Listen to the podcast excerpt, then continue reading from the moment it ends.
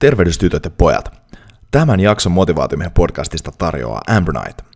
Motivaatiomiehen podcastissa on monesti puhuttu ruoasta, ja ruoka voi olla monta asiaa. Se voi olla palkinto, se voi olla sosiaalinen yhdistäjä, se voi olla päihde, se voi olla roskaa, se voi olla taidetta, mutta se on aina ja ennen kaikkea polttoainetta. Ja koska se on aina polttoainetta, niin erityisesti silloin kun oma moottori on kovassa suoritustilassa, pitää polttoaine olla sen mukaista – ja Ambronite nyt on yksinkertaisesti maailman paras juotava superaateria, jonka avulla tankkaat itsesi suoriutumaan lähes mistä tahansa. Ja tämä alle kahdessa minuutissa valmistuva piirtelö ää, sisältää muun muassa manteleita, kauraproteiinia, nokkosta, levää ja paljon muuta hyvää. Ja mä itse käytän Ambronite esimerkiksi vaelluksella kokonaisvaltaisena aateriana silloin, kun pitää ottaa safka nopeasti ja on paljon kilometrejä tiedossa. Ja myös arjessa ennen ja jälkeen treenien lisäenergiaa palautumiseen. Ja nyt motivaatiomiehen kuulijana saat 25 pinnan alennuksen Ambernightin verkkokaupasta, kun käytät koodia motivaatiomies maksaessasi. Eli mene siis sivulle eu.ambronite.com ja ennen checkouttia valitse sieltä Redeem Gift Card Code at checkout ja käytä maksaessasi koodia motivaatiomies. Eli eu.ambronite.com ja koodi oli motivaatiomies. Tervehdys tytöt ja pojat ja Tervetuloa taas Motivaatiomiehen podcastiin. Tässä on niin tällainen tupla back-to-back peräkkäin poliittiset podcastit tänään tiedossa. Eli, eli tota, edellinen jaksohan oli Suomen, Suomen tota eduskuntavaaleista. Ää, ja tänään täällä on taas Antti Leino. Ja me puretaan nyt Hesarin eurovaalikonetta. Tervetuloa takaisin Antti. Voi, voi kiitos kutsusta. Tämä on ilo ja kunnia. Huikeet saada sut tänne. Ainakin mä opin viime jaksosta ihan sikana ää, monet asiat sillä lailla, mitä me perattiin tota, niin kyllä sai, sai mutkin miettiä sitä, sitä niin kuin, että mitä, mitä näissä vaalikoneissa oikein niin kuin käydään läpi ja, ja myöskin, että mistä näissä vaaleissa on oikeasti kyse, koska nämä vaalikoneen kysymykset välillä on sellaisia juttuja, että ne ei välttämättä aina kohdistu edes siihen niin kuin asiaan, mistä näissä vaaleissa edes niin kuin päätetään. Joo, siis, siis vaalikoneet ei kyllä todellakaan kerro yhtään sen paremmin, että mistä näissä vaaleissa on kyse, koska ne on lähinnä tällaisia, ainakin näissä vaaleissa nyt kun muutama konetta on katsonut, katsonut läpi, niin ne pikemminkin on tällaisia heijastuksia siitä, että mistä Suomessa on puhuttu mm. ja mistä on puhuttu eduskuntavaalien aikaan. Että aika vähän siellä sellaista substanssia on siitä, että mitä siellä niin kuin varsinaisesti päätetään, vaan tämä on tällaista metatason keskustelua siitä, että esimerkiksi ensimmäinen kysymys on, että Suomen jäsenyys EU:ssa on hyvä asia, onko täysin samaa mieltä, täysin eri mieltä ja kaikkea siltä väliltä niin, niin tuota, ei tämä nyt ihan välttämättä mene sille tasolle, että... Totta. Hyvä. Ennen, ennen, ennen kuin puretaan tuota, niin tuota, otetaan tästä... Ää, meillä on niin kuin Euroopan integraatio kunniaksi nyt niin kuin kohta ehkä entisestä Euroopan maasta. Toki sitten Skotlantihan voi tulla paka- takaisin. Meillä on Brydokin punkipaa. Kippis. Cheers. Tuota, nautitaan nyt integraatiosta vielä kun voidaan. Yes. Mutta ehkä vielä, vielä ennen kuin mennään tuohon ekaan kysymykseen, niin mitä mieltä sä oot sillain, jos mietitään, meillä on, mitäs meillä on, meillä on onko meillä viidet vaalit, missä suurin osa kansasta äänestää? Et meillä on presidentinvaalit, kunnallisvaalit, eurovaalit, eduskuntavaalit ja sitten kirkkovaalit, mistä niin suurin osa äänestää. No ei kirkkovaaleissa. no, suurin osa no, no, no, mutta siis sillä sanotaan, että suurin osa populaatio menee sen piiriin. Mutta noin neljä, eduskuntavaalit, presidentinvaalit, eurovaalit ja kunnallisvaalit on ne oikeastaan ne neljä, missä niin kuin kaikilla kansalaisilla on, on äänioikeus. Jos sä miettisit, vaihtuu, vaihtelee varmaan tietysti niin kuin aina vuodesta ja vaaleista, mutta mikä näistä vaaleista on sellainen oman elämän vaikutusvallan kannalta merkittävimmät? No tota, tämähän nyt vähän riippuu siitä, että mitä tekee ja missä asuu ja niin päin pois, mutta tota, jos nyt tällä ihan lonkalta heittäisin, niin mä sanoisin, että eurovaalit varmasti niin kuin eniten Euroopan unioni vaikuttaa niin kuin isoihin asioihin, mutta sitten taas jos puhutaan päivittäisestä elämästä, niin kyllä kunnallisvaalit sitten on, on, on ne, mikä, mikä näkyy siinä omassa katukuvassa, että niin kuin konkreettisesti, että rempataanko katuja ja puistoja ja mitä kouluille käy ja, ja, näin, ja minkälaista on peruskoulutus ja päivähoito, mikä on niin kuin kunnallistasolla. Se, se on ehkä niin kuin konkreettisin, mutta sitten niin kuin isot kuviot tulee kyllä sitten EU-tasolta välissä on tietysti tämä meidän eduskuntamme ja mistä nyt varmasti kaikki on ihan tarpeeksi saanut uutisissa viimeisten viikkojen aikaa tietoa, että minkälaisista asioista siellä päätetään. Mm, just näin. Mutta mun mielestä on ihan hyvä miettiä kanssa ehkä sillä tavalla, että varsinkin pidemmällä aikavälillä, niin eurovaalit, jos miettii pidempää sykliä, niin eurovaalit on tosi tärkeä, tärkeä vaaliäänestää. Eikö eurovaaliäänestys prosentti ole, onko se mennyt ylös vai alas vai ah, mihin suuntaan? Se on mennyt alaspäin kaikkialla ja Suomessa se on jopa niin kuin matalampi kuin mitä se on muualla EU-ssa, eli mä nyt ihan tarkkoja prosentteja muista, mutta Suomessa oli jossain 39 prosentin tienoilla oli viime vaaleissa äänestysaktiivisuus, kun se EUn keskiarvo on noin 42 oli viime vaaleissa. Ja sanotaanko, että ei, merkit ei näytä siltä, että se nousisi se äänestysaktiivisuus kovin helposti Suomessa nytkään, että varmaan isoin kysymys on, että miten perussuomalaiset saa äänestäjänsä, saako ne samat äänestäjät äänestämään, mitä tota eduskuntavaaleissa oli. Mm, aivan. Joo, toi on kyllä sinänsä mielenkiintoista, että mä olin just käymässä Saksassa itse asiassa tuossa, ja mun frendi siellä sanoi, että hän ei, niin kuin, hän ei edes äänestänyt niissä tota, äh, hänen niin kuin, oman osavaltion vaaleissa, koska ei ne ole niin tärkeitä kuin EU-vaalit. Että EU-vaalissa oli isompi merkitys hänen näkökulmansa mukaan, niin varsinkin tulevaisuuden kannalta, että mi, mi, missä olisi tärkeä juttu. Että, että toki Saksa on EU, niin EUn veturi, että se on vähän eri juttu ehkä siellä tietyllä tavalla, mutta on kyllä kaikilla, kaikilla tietysti jokaisella äänestäjällä iso, iso vaikutusvalta loppujen lopuksi siihen. Joo, se, se nähdään se EU vähän eri lailla tuolla Keski-Euroopassa kuin täällä. Jep. Täällä uutisoidaan sieltä todella vähän. Niin kun, mä en ymmärrä, miten Yleisradiolla voi olla satakunnassa 20 toimittajaa ja Brysselissä kaksi. Mä oon, mielenkiintoisin oli, mä olin työmatkalla Yhdysvalloissa pari vuotta sitten ja, ja tota, avasin sieltä Siispän uutiskanava hotellihuoneessa, kun selailin sitä satelliittitelevision taivasta ja tuota, sieltä tuli niin kuin kolmen tunnin live-lähetystä Euroopan parlamentista. Siellä ne Yhdysvaltojen siispän uutiskanava niin kuin lähetti live-lähetystä Euroopan parlamentista. Mä en ole koskaan nähnyt Suomessa, mm. että meillä televisiossa mikään kanava näyttäisi oikeastaan mitään Euroopan parlamentista. Joskus johonkin uutispottiin pääsee joku yksittäinen puheenvuoro, kun joku oikein nokkelasti jotain sanoo. Mutta, mutta niin kuin, eihän meillä uutisoida uutisoida tuosta, että mitä, mitä Brysselissä tapahtuu ja, ja Strasbourgissa. Ja se on niin kuin, valtava haaste meidän mepeillekin, koska niin kuin, nykyiselläänhän se homma menee vähän niin, että vaaleissa valitaan viideksi vuodeksi ja sitten unohtuu, että ketä siellä edes olikaan. Että jos mietitään, että keskiverto suomalainen ei välttämättä osaa nimetä hallituspuolueita, niin ei ainakaan osaa nimetä europuolueita eikä euroedustajia. Mm. Että tota, tää on, mä, mä tässä pikkasen pistäisin myös yleveroa maksavana ihmisenä tonne, että ehkä Ylen täytyisi pikkasen paremmin täyttää velvollisuuttansa tässä asiassa. Noin, tulipas poliittinen mielipide numero yksi sanottu. Hyvä.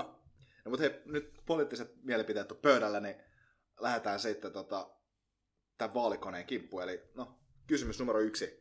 Suomen jäsenyys EU:ssa on hyvä asia.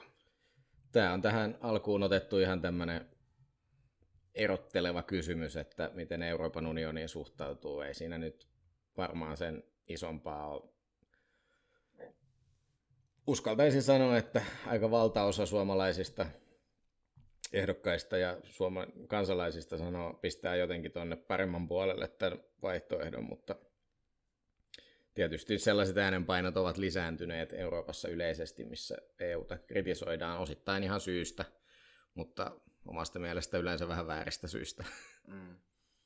Ja hyvin populistisista syistä toki. Että, että tota, en mä nyt tiedä, itse, itse mä oon täysin samaa mieltä tästä kysymyksestä, että, että kyllä siitä, se, siihen EU:hun kuuluminen on hyvä asia. Minkälaisessa tilanteessa, niin kuin, jos miettii sillain, ei tunne pohjaisesti tätä asiaa, niin ketkä Suomessa on hävinnyt EU-jäsenyydestä? Öö, toi on aika, tosi spekulatiivinen kysymys ja sit se sisältää niin kuin monta asiaa. Et ehkä kun me päästään tuohon tohon tota euro, eurokysymyksiin, mitkä tulee myöhemmin, niin siinä on niin kuin vähän helpompi katsoa rahapolitiikan näkökulmasta tätä, tätä kysymystä.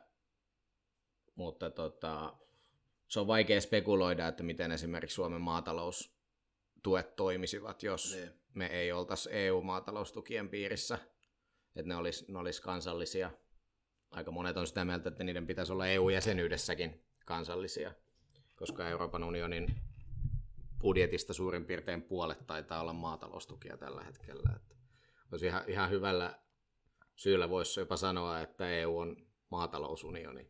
Niin, totta. Se on ihan totta. All right. Mutta. Mutta siinä on aika selkeä, selkeä niin kuin kysymys, että ei oikein mene poliittisesti edes mihinkään suuntaan, vaan että oikealle vasemmalle tai ylös tai alas, vaan että... Niin, se on vaan. Että... Aika selkeä mm. jäsenyyskysymys.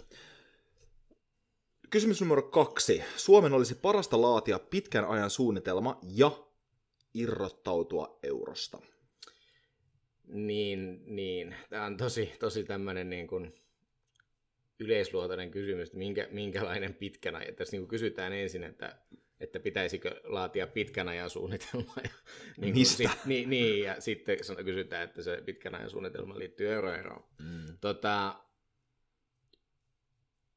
euro ei ole niin kuin yksiselitteinen asia, että se on hyvä asia, mistä mä tuossa äsken niin kuin mainitsinkin, että, että sehän on vienyt meiltä niin kuin merkittävää rahapoliittista valtaa. Eli kun meillä 90-luvun alkuun asti oli mahdollista devalvoida ja revalvoida omaa valuuttaa, eli puhutaan siitä, että niin kuin lasketaan markan arvoa suhteessa muihin valuuttoihin, mitä maailmalla on. Ja sillä on saatu sellainen ase, ase niin kuin parantaa meidän niin kuin yritysten vientiä pois Suomesta. Ja tämä on niin kuin johtanut siihen, että esimerkiksi korkeammat palkat ei ole olleet ongelma, koska me voidaan vaan tuommoista omaa rahaventtiiliä vääntämällä parantaa meidän vientiä koskematta esimerkiksi meidän työmarkkinoihin millään tavalla. Ja se on niin kuin johtanut siihen, että palkat on nousseet tasaisesti ja, ja näin poispäin. Mutta nyt kun me ollaan eurossa, niin meillä ei ole tätä rahapolitiikka-välinettä enää. Mm itsellä hallussa ää, Suomessa. Ja tota, se johtaa niin kuin siihen, että sitten jos jollain teollisuuden alalla menee huonosti, niin poliitikot ei noin vaan pysty nappia painamalla parantaa sitä sen kannattavuutta. Tämä on niin kaksipiippunen juttu, että toisaalta se, että me ollaan eurossa tuo tietynlaisia, niin kuin, se on tuonut halvat korot nyt varsinkin niin kuin tässä finanssikriisin yhteydessä ja ja niin kuin valtiovelan suhteen niin kuin Suomi on säästänyt paljon, mutta sitten taas toisaalta me ei olla pystytty, etenkin Suomessa toisin kuin muissa maissa, ö, on pystytty aika paljon paremmin toipumaan tästä finanssikriisistä. Ja tota, no, no mä olen vähän itse sitä mieltä, että sellainen, että poliitikot tuolla kääntää vipua, että nyt devalvoidaan tai revalvoidaan, niin se on sellaista sekataloutta, että se ei ehkä – kuulu enää tähän päivään, mutta toisaalta sitten taas tällä hetkellä me ollaan myös vähän vankeja sille, että mitä tapahtuu Etelä-Euroopan talouksissa ja miten niillä menee sitä myöten, että on sama rahapolitiikka Italian kanssa esimerkiksi. Mm, totta. Että tuota, että euro ei ole, niin kuin, en, mä, en mä menisi sanomaan, niin kuin, että euro on niin sataprosenttisesti hyvä asia, mutta kyllä mä silti niin kuin, pidän sitä parempana kuin huonompana mm. asiana. Joo. Sitten kysymys numero kolme. Jos toinen EU-maa joutuu sotilaallisen hyökkäyksen kohteeksi, Suomen pitää osallistua sen puolustukseen. Niin, no meillä on, meillähän on nyt nämä Euroopan unionin turvatakuut olemassa ja Ranska silloin, kun sinne tehtiin se Nitsan terrorisku, niin, niin tuota, otti ne jo käyttöön. Mutta tuota, kyllähän tuo EUn turvatakuut on niin kuin huomattavasti lievempi kuin esimerkiksi Naton viides artikla, mm. mikä niin kuin käytännössä julistaa sodan sille, joka on, on, on hyökännyt jotain NATO-maata vastaan. Tämä on niin kuin täysin Suomi-spesifi kysymys, eihän tällaista kysytä missään muualla Euroopassa, koska kaikki muut Euroopan maat on lähes Natossa. Niin. Eli, eli tämä on niin kuin tällainen suomalainen tietyn sortin fantasia, että, että tuota, EU-maat menevät sankoin joukoin sotilaallise, niin kuin, sotilaallisesti auttamaan toista EU-maata. Mm. Mutta mä niin kuin, no totta kai nyt mä oon sitä mieltä, koska olen myös sitä mieltä, että pitäisi olla, olla Natossa. Ja viidennen artiklan suojassa, niin siellä on täsmälleen samat maat kuin EU-sakin suurimmaksi osaksi, niin, ja muutama ei-EU-maakin, niin kyllä mä uskoisin, että Suomi, Suomi niin kuin tukemassa olisi, mutta sitten tämä, mitä se puolustukseen osallistuminen ei tarkoita enää sitä, mitä se on tarkoittanut niin kuin talvisodan aikaa, mitä niin kuin Suomessa puolustuspoliittisesti tunnutaan edelleen osittain elävän, että, että se tarkoittaa niin kuin rautaa rajalle, vaan meillä on monta, monta turvallisuusulottuvuutta niin, digitaalisesta ja muusta, muusta lähtien. On semmoinen niin kuin harmaan alueet on lisääntyneet aika paljon. Mm. Niin tämä on vähän semmoinen tavallaan mielenkiintoinen kysymys, että tämä ei, tämäkään, ei, tämäkään ei mene ihan täysin kategorisesti oikealle ja vasemmalle esimerkiksi puoluekentässä. Nämä EU-kysymykset on siitä, siitä jänniä, että näissä niin kuin, no tämä muistaakseni mä nyt ihan varma, oliko tämän Hesarin kyselyn loppupäässä, sitä aletaan kysymään samoja arvokysymyksiä, niin. mitä, tota, mitä tota eduskuntavaalikoneessa oli. Mutta nämä on niin kuin, tällaisia kysymyksiä, missä on niin kuin hyvinkin paljon yhteneväisyyksiä ihan esimerkiksi kokoomuksen ja demareiden välillä, ja, mm. ja että sä et välttämättä edes erottaisi kokoomuksen ja demareiden ehdokasta niin kuin tässä vaiheessa Joo. Miten se, on, pystyykö Suomessa kategorisoida tuota sillä tavalla puoluekohtaisesti, että miten puolueet puolueiden NATO-kannat suunnilleen menee? No NATO-kannoissa taitaa kokoomus ja RKP olla ainoat, joilla on niin kuin positiivinen NATO-kanta, ja, ja muilla se on joko harmaan alueella tai sitten suorastaan niin kuin vastainen. Joo. Et sillähän nyt ei Suomessa ole, kun Natolle se on, taitaa olla alle 30 prosenttia kun väestöstä, kun sitä kannattaa suurin mm. piirtein. En nyt muista tarkkoja lukuja. Mutta mut, tota, mut siis tästä EU-vaalikoneen jaottelusta, niin kyllä tässä niin kuin enemmän näkyy semmoinen niin EU, yleinen EU-myönteisyys kautta vastaisuus. Ja sitten tota, semmoinen niin liberaali konservatiivi ajattelu, mikä sitten on noissa turvapaikkakysymyksissä ehkä vähän, niin aivan. vähän keskeisempi. Joo. No right, mennään, mennään eteenpäin. Ähm. Kysymys numero neljä. Esimerkiksi Puola ja Unkari ovat rikkoneet oikeusvaltion periaatteita vastaan ja heikentäneet riippumattomien tuomioistuimien, median ja kansalaisjärjestöjen asemaa. Tällaisia maita pitäisi rankaista viemällä niiltä EU-tuet. Tällä hetkellä ei ole mitään mekanismia, joka veisi tällaisilta mailta EU-tuen. Ja tota, mun mielestä on niin kuin ihan loogista, loogista tietysti niin kuin ajatella tällä tavalla, että jos joku maa ei niin kuin noudata yhteisiä pelisääntöjä, niin, niin tota, siinä pitää niin kuin olla seuraukset sillä – mutta tietysti tästä täytyy olla tosi varovainen, varovainen sen kanssa, että mikä se syy on, että me voidaan niin kuin nyt olla esimerkiksi just Unkarin Puolan tapauksessa, niin varmaan niin kuin jokainen valoa ja ääntä aistiva ihminen niin kuin ymmärtää, että siellä on hyvin konservatiivisia ja venäjämielisiä voimia vallassa, ja se ei ole niin kuin EU-edun mukaista, mutta sitten tässä on kuitenkin se niin kuin tämmöinen EUn keskushallinnon vaara, että jos me aletaan hirvittävästi määrittelemään tällaista arvopohjaa ja, ja niin kuin hyvin tarkasti, niin se voi niin kuin myös rajoittaa sitten tietyllä lailla sananvapautta ja muuta, mutta tota, niin kuin tässä tämän kysymyksen kohdalla, kun puhutaan Puolasta ja Unkarista, niin kyllähän siellä on ihan oikeasti niin kuin mediaa, mediaa ja tällaiset perinteiset sananvapaudet niin kuin pyritty vaimentamaan aika, aika tehokkaasti, joka on niin kuin todella, todella tota, epätervettä.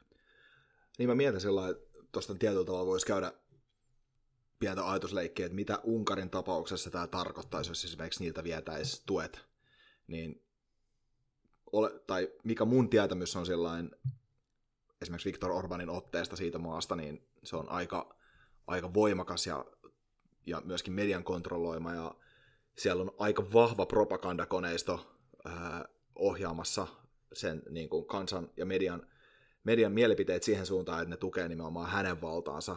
Että jos tuommoisen noin tuet veisi, niin kuin, että olisiko, olisiko tästä taas semmoinen tilanne, että sattuu enemmän tavalliseen kansalaiseen, mutta ei kuitenkaan muuta sitä niin kuin valtaa, valtatilannetta siellä. Niin, ei, mä, mä usko, että tuet viemällä me pystytään presidenttiä vaihtamaan. Niin. Että, että, että se tietysti täytyy sanoa, että Orbanin hallinto on esimerkiksi käyttänyt suoraan EU-rahaa jopa siihen, että ovat käyneet EU-vastaista kampanjaa ja, ja niin kuin levittäneet disinformaatiota, että se on aika next level. Silloin, se on aika next level, varsinkin sen takia, että jos miettii Unkarin valtiota, niin minkälaista esimerkiksi niin kuin tosi hälyttävää trendiä siellä esimerkiksi antisemitismistä, mm, mm. niin siellä oli, olisiko se nyt kaksi vuotta sitten, niin, niin 13, vuotta, 13 prosenttia vastanneista, tämä oli joku suht, suht merkittävä otos koko populaatiosta, niin oli sitä mieltä, että, että on jonkinlainen, että juutalaisilla on jonkinlainen systemaattinen vallan, vallan, vallan tavallaan tällainen niin kuin salaliitto Joo, ja tämähän on, tämähän on hieno, hieno kamppa, tämähän on ihan suunniteltu tämä, tämä se on George Sorosin vastainen Joo. taistelu, mikä, mikä ne on niin kuin George Sorosista tehnyt tällaisen niin kuin saatanan sinne ja sitä vastaan niin on hyökätty. Ja kaikista, tämä on täysin suunniteltu kampanja, miksi mä sanon näin, koska sen kampanjan tekijä on myöntänyt sen. Ja se on sanonut haastatteluissa sen Soros-vastaisen kampanjan tekijä, että joo, että tämä on ihan me hatusta niin kuin vedettiin näitä asioita ja sitten vaan lyötiin ihan jär, niin kuin viidakkorumpua ja rahaa oikein kunnolla soimaan ja, ja jengi uskoo, siis niin kuin, niin. uskoo sitä juttua, että tota, siinä, siinä ei ole mitään järkeä, jos kat, niin kuin, selvittää niin kuin vaikka George Sorosista taustoja, niin se, että se on niin kuin kansanvastainen Illuminati ja mitä kaikkea 911 terroriskujen takana suurin piirtein, niin se on niin aivan, aivan käsittämätöntä tavaraa. Ja se, että se kaveri on kaatanut yhden, yhden kerran punnan, niin se ei tarkoita sitä, että se on niin kuin joku maailman... Niin en mä, en mä väitä, että se mikään hyvä tyyppi on, mutta niin kuin, että se, se tava, tai niin kuin kaikin puolin hyvä tyyppi, mutta että niin kuin se, se, että noin menee niin kuin yli. Yep. Et, et kritiikin pitäisi olla argumentatiivista eikä, eikä sellaista niin kuin populistista. Kyllä, mä oon samaa mieltä. Ja toi on, on hyvin, hyvin mielenkiintoinen pointti ja, ja toi on kyllä tota, tässä on niin kuin, testataan tässä kysymyksessä nimenomaan sitä oikeusvaltiota, että minkälainen oikeusvaltio EU on ja tavallaan miten päteekö kaikkiin samat säännöt. Niin, no, niin tämä pätee hyvin moniin muihinkin asioihin. Tässä puhutaan niin kuin sananvapaudesta, mutta sitten meillä on niin kuin tietysti talousasiat kanssa, missä niin kuin samat säännöt pitäisi. Ja, ja tämmöinen niin vapaa-matkustaja-ongelma, mikä tietyllä niin. tavalla on, että, että tällaiset valtiot tulee osaksi EUta, mutta ne ottaa rahaa ja sitten käyttää sitä mm. vaan omiin, omiin tarpeisiinsa. Ja tavallaan tuossa se auktoriteetti, EUn auktoriteetti rapistuu tietysti, kun tällaista, tällaista pääsee käymään. Alright, mennään eteenpäin. Kysymys numero viisi. Kun Kiina ja Venäjä voimistuvat, EU on tiivistettävä riveään ja lisättävä yhteistyötä uusilla alueilla. Mistä tuossa on kyse? No, meillä on ehkä niin kuin maailmassa, jos mietitään, että oli 90-luku ja 2000-luvun alku, niin elettiin tällaista niin kuin liberaalidemokratian nousukautta. Venäjällä oli Boris Jeltsin ja kaikki näytti menevän hyvään suuntaan niin kuin siinä mielessä, että niin kuin liberalismi niin kuin oli ottamassa niin kuin selkävoiton kaikista muista valtion muodoista. Ja tota, nyt meillä taas alkaa, niin kuin, on tässä niin kuin tällä vuosikymmenellä lisääntynyt voimakkaasti enemmän tämmöinen voimapolitiikka, jossa, jossa niin kuin isot toimijat voivat tehdä mitä tykkäävät, koska ovat isompia kuin muut. Et, et jos puhutaan Kiinasta, mitä se tekee tuolla merialueilla muiden niin kuin Japanin, Japanin kanssa esimerkiksi, niin otetaan vaan niin kuin saari haltuun ja sitten kun aletaan kitisemään, että, että te voi ottaa tuota saarta, se ei kuulu teille, niin vastaus on, että voi voi. Että isot valtiot, Yhdysvalta, Yhdysvallat myös niin kuin käyttää, käyttää sitä suurta kokoansa entistä enemmän niin kuin ohi, ohi tällaisten liberalist, niin kuin kansa, kansainvälisten säädösten ja EU on, EUhan on siis kuitenkin 550 miljoonaa ihmistä. Yhdysvallat on 350 miljoonaa suurin piirtein, jos oikein muistan. Kiina toki on tietysti miljardeja, mutta Venäjähän on semmoinen Italian kokoinen talous. Mm. Mutta Venäjä, Venäjä niin kun taas sitten käyttää sitä, mitä sillä on, niin kuin äärimmäisen voimakkaasti. Mm. Eli Venäjä on niin kuin kokoaan, totta kai maantieteellisesti on suuri maa, mutta niin kuin muuten – kokoaan paljon isommin uhittelee, mikä nähdään niin kuin Krimissä, Krimillä ja Itä-Ukrainassa konkreettisesti. Niin jos EU, pienet EU-maat, kuten Suomi, pystyy toimimaan yhteistyössä, niin silloin tällaisen valtapoliittisen isojen sääntöjen, isojen osapuolten sääntöjen mukaan menevän valtapolitiikan mukaan, niin totta kai siitä on hyötyä, että EU on tällainen suuri toimija. Et esimerkiksi no, Britanniahan Brexitissä laski, että EU on niin heikko toimija, että he pystyvät neuvottelemaan ihan minkälaisen diilin tahansa EUn kanssa, koska EU ei pysty toimimaan yhtenäisesti. Mutta kävikin sillä tavalla, että EU pystyi toimimaan yhtenäisesti, ja nyt on se koko, koko Britannian aivan sekaisin sen takia, koska heidän niin kuin, pelikirjansa ei toiminut tässä Brexit-kysymyksessä niin kuin pätkääkään. Kyllä. Joo, toi on mun tosi, tosi hyvä esimerkki siitä itse asiassa, kuinka vahva EU on. Just ehkä toi, toi Brexit koko neuvottelu, että ää, Merkelin asennehan esimerkiksi itsellä on ollut vähän sellainen, että hei, että take your time, että, niin kuin, että jos, jos siinä kestää, niin tota, sit siinä kestää, mutta että ne ei, tässä ei tule vastaan. Niin, että et, et, tota, tämä on niin kuin esimerkki, tietysti brittien kannalta vähän ikävä tilanne, että ei, ei saakaan otettua rusinoita pullasta ihan niin, niin mm. hyvin kuin on ajateltu, joka, mutta kyllä mä niin kuin siitäkin keisistä ehkä enemmän kuitenkin lähden syyttämään ja heidän omaan poliittista järjestelmäänsä, kuinka, kuinka sekasi on se, että heille nyt vaan tuli yllätyksenä, että EU pystyy myös toimimaan voimakkaasti yhtenäisenä. Ja... Joo. Vähän mun mielestä myös sellainen asia, että, että aika, varsinkin poliittisessa kentässä mun mielestä viime tässä niin kymmenen vuoden aikana, niin sellainen varmuus siitä, mitä tulee tapahtumaan, niin on kyllä pienentynyt tosi paljon. Että, että tota, Joo, hyvänä, ja, hyvänä esimerkkinä mm. niin kuin populismin nousu ja Trump ja kaikki tällaiset asiat, että, että aika, aika harva ihminen näki sen suoraan, mitä, tää, mitä, mitä tulee tapahtumaan. Tai siis Brexit-äänestys ihan samalla lailla. Että. Joo. Alright. No mennään seuraavaan. Kysymys numero kuusi. EUn kannattaa luoda joukoistaan selvemmin yhteinen armeija, eikä pitää kansallisesti rahoitettuja joukkoja erikseen joka maassa. Tämä on taas tällainen Suomi-kysymys, että asia, josta ei niin kuin juurikaan missään muualla puhuta, niin täällä kuitenkin puhutaan, että mm. tota, otetaan nyt tästä tämä EUn yhteinen puolustusorganisaatio, eli NATO esimerkkinä, että eihän Natollakaan ole omaa armeijaa, Niinpä. vaan se on eri maiden armeijojen niin kuin yhteistoiminta, joka on se, mikä on se Naton toimintaperiaate. Että tota, se, että alettaisiin puhumaan EUn omasta armeijasta, niin se on niin kuin todella aikaista. Ja mun mielestä tämä kysymys enemmänkin niin kuin reflektoi lähinnä sitä, että kun Suomessa nyt tämä NATO on niin vaikea kysymys, niin sitten pitää keksiä tällaisia muita tapoja. Että vaalikonekysymyksessä kysymyksenähän tämä on niin kuin todella outo, koska jos nyt sanotaan, että vastustaa NATOa, niin tähän voi vastata mitä vaan, että jos vastustaa NATOa, niin silloin voi vastata, että on samaa mieltä, että EUlla pitää olla armeija NATOn sijasta. Sen sijaan, jos vastustaa niin kuin NATOa ja niin kuin yleisestikin vastustaa militarismia kaikissa muodoissansa, niin silloin voi tähänkin laittaa, että eri mieltä. Jos kannattaa NATOa, niin silloin tähän voi vastata, että eri mieltä, koska kannattaa NATOa.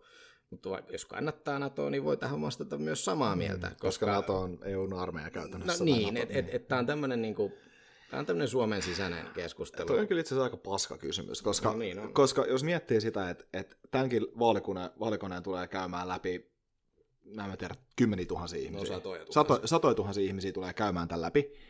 Niin, että Hesari laittaa edes tällaisen vaihtoehdon olemassa olevaksi tänne näin, josta ei kukaan muu maa puhu, on mun mielestä äänestäjien tällaisen kouluttamisen kannalta kyllä, jos, jos journalismin päätavoite on olla niin kuin tämä, tämä, tämä, tämä tavallaan niin kuin kansan valistaja, niin tässä kyllä nyt viedään kansaa aika lailla niin kuin ojaa, että ei, ei, ei näin, ei näin. Ehkä tämä niin kuin enemmän sellainen, mä en oikein kysymys, mikä jaottelee just nimenomaan tämän niin kuin yleisen militarismin tai puolustushengen, että oletko sitä vastaan vai vai sen puolesta, että en mä oikein niin kuin... Mutta kun tuossa voit, mm. sä voit vastaa, niin, jos, sä oot, mm, jos sä oot niin. militarismin puolesta, niin sä voit olla tämän kanssa samaa mieltä, tai sä voit olla tämän kanssa niin, eri mieltä. Just näin. Jos sä, ja, siis ja, ja voit olla esimerkiksi sitä mieltä, että vastustaa NATOa, vastustaa EU-joukkoja, mutta sitten taas kannattaa sitä, että Suomen valtion budjetista pitäisi kaksi prossaa lisää laittaa puolustukseen, mikä niin kuin tuplaisi, no ei nyt ihan, mutta niin kuin lisäisi merkittävästi Suomen puolustusbudjettia. Niin kuin, niin, tämä ei anna hirveästi niin kuin, mahdollisuutta. Joo, tämä oli aika paska kysymys. Mennään eteenpäin. Uh, seitsemän.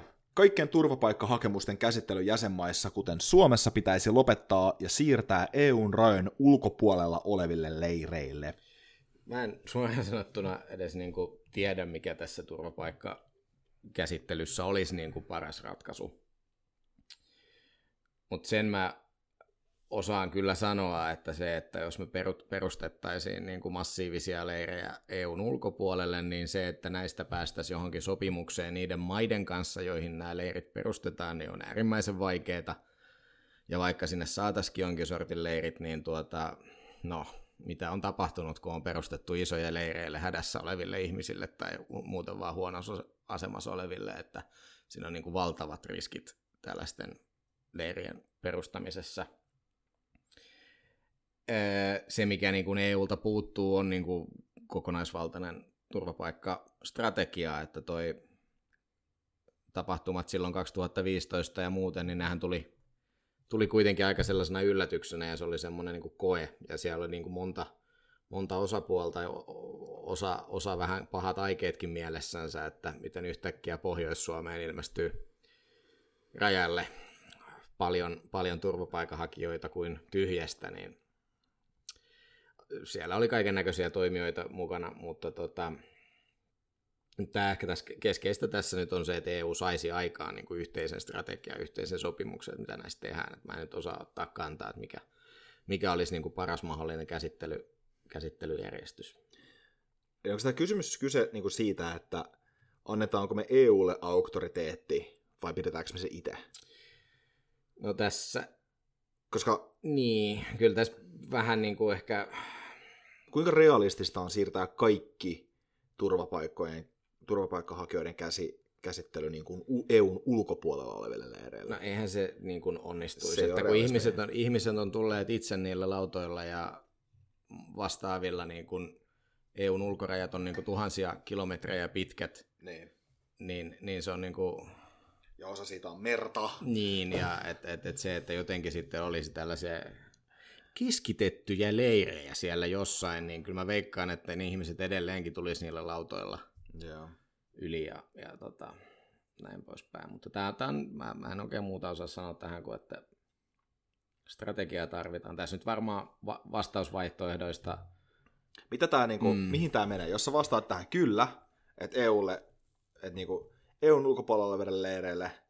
No mä väitän, että niinku tämmöinen, no tämä on nyt hirvittävän yksinkertaistava käsitys ihmisestä tai mielipiteestä, mutta että henkilö, joka yleisesti on äärimmäisen huolissaan turvapaikkatilanteesta, että se on turvallisuusriski ja muuta, niin varmasti vastaisi tähän, että kyllä ihan vaan sen takia, että ei niin kuin Suomessa tarvitsisi sitten katsella ja käsitellä, ja se ei niin kuin veisi meiltä resursseja. Mä veikkaan, että näin kävisi sitten taas. Jos on niin kuin eri mieltä, niin silloin varmaan just ajattelee sitä, että onko tämä niin kuin mahdollista tällaisten leirien pystyttäminen ylipäätänsä niin kuin jonnekin tonne. Että tämän...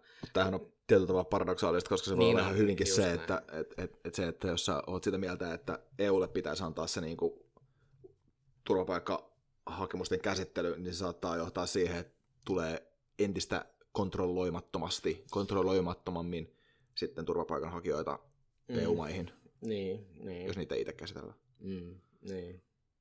Mutta tämä, täytyy tämä niinku, väkimassa, että jos ne liikkuu, ei tämä nyt ollut varmaan viimeinen näytös todellakaan, että mietitään, että tässä tulevaisuudessa todennäköisesti ilmastonmuutos sun muut johtaa siihen, että ihmisiä lähtee entistä enemmän liikkeelle, niin kyllä niin kuin EUssa on pakko olla tähän joku yhteinen strategia niin hyvässä kuin pahassa.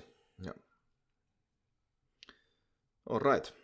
Eli teoriassa mahdollista on myös vastata tuohon kyllä ja olla integraation puolesta. Joo, joo. Just joo, joo siis tämä on monisyisiä kysymyksiä. Monisyisiä, joo.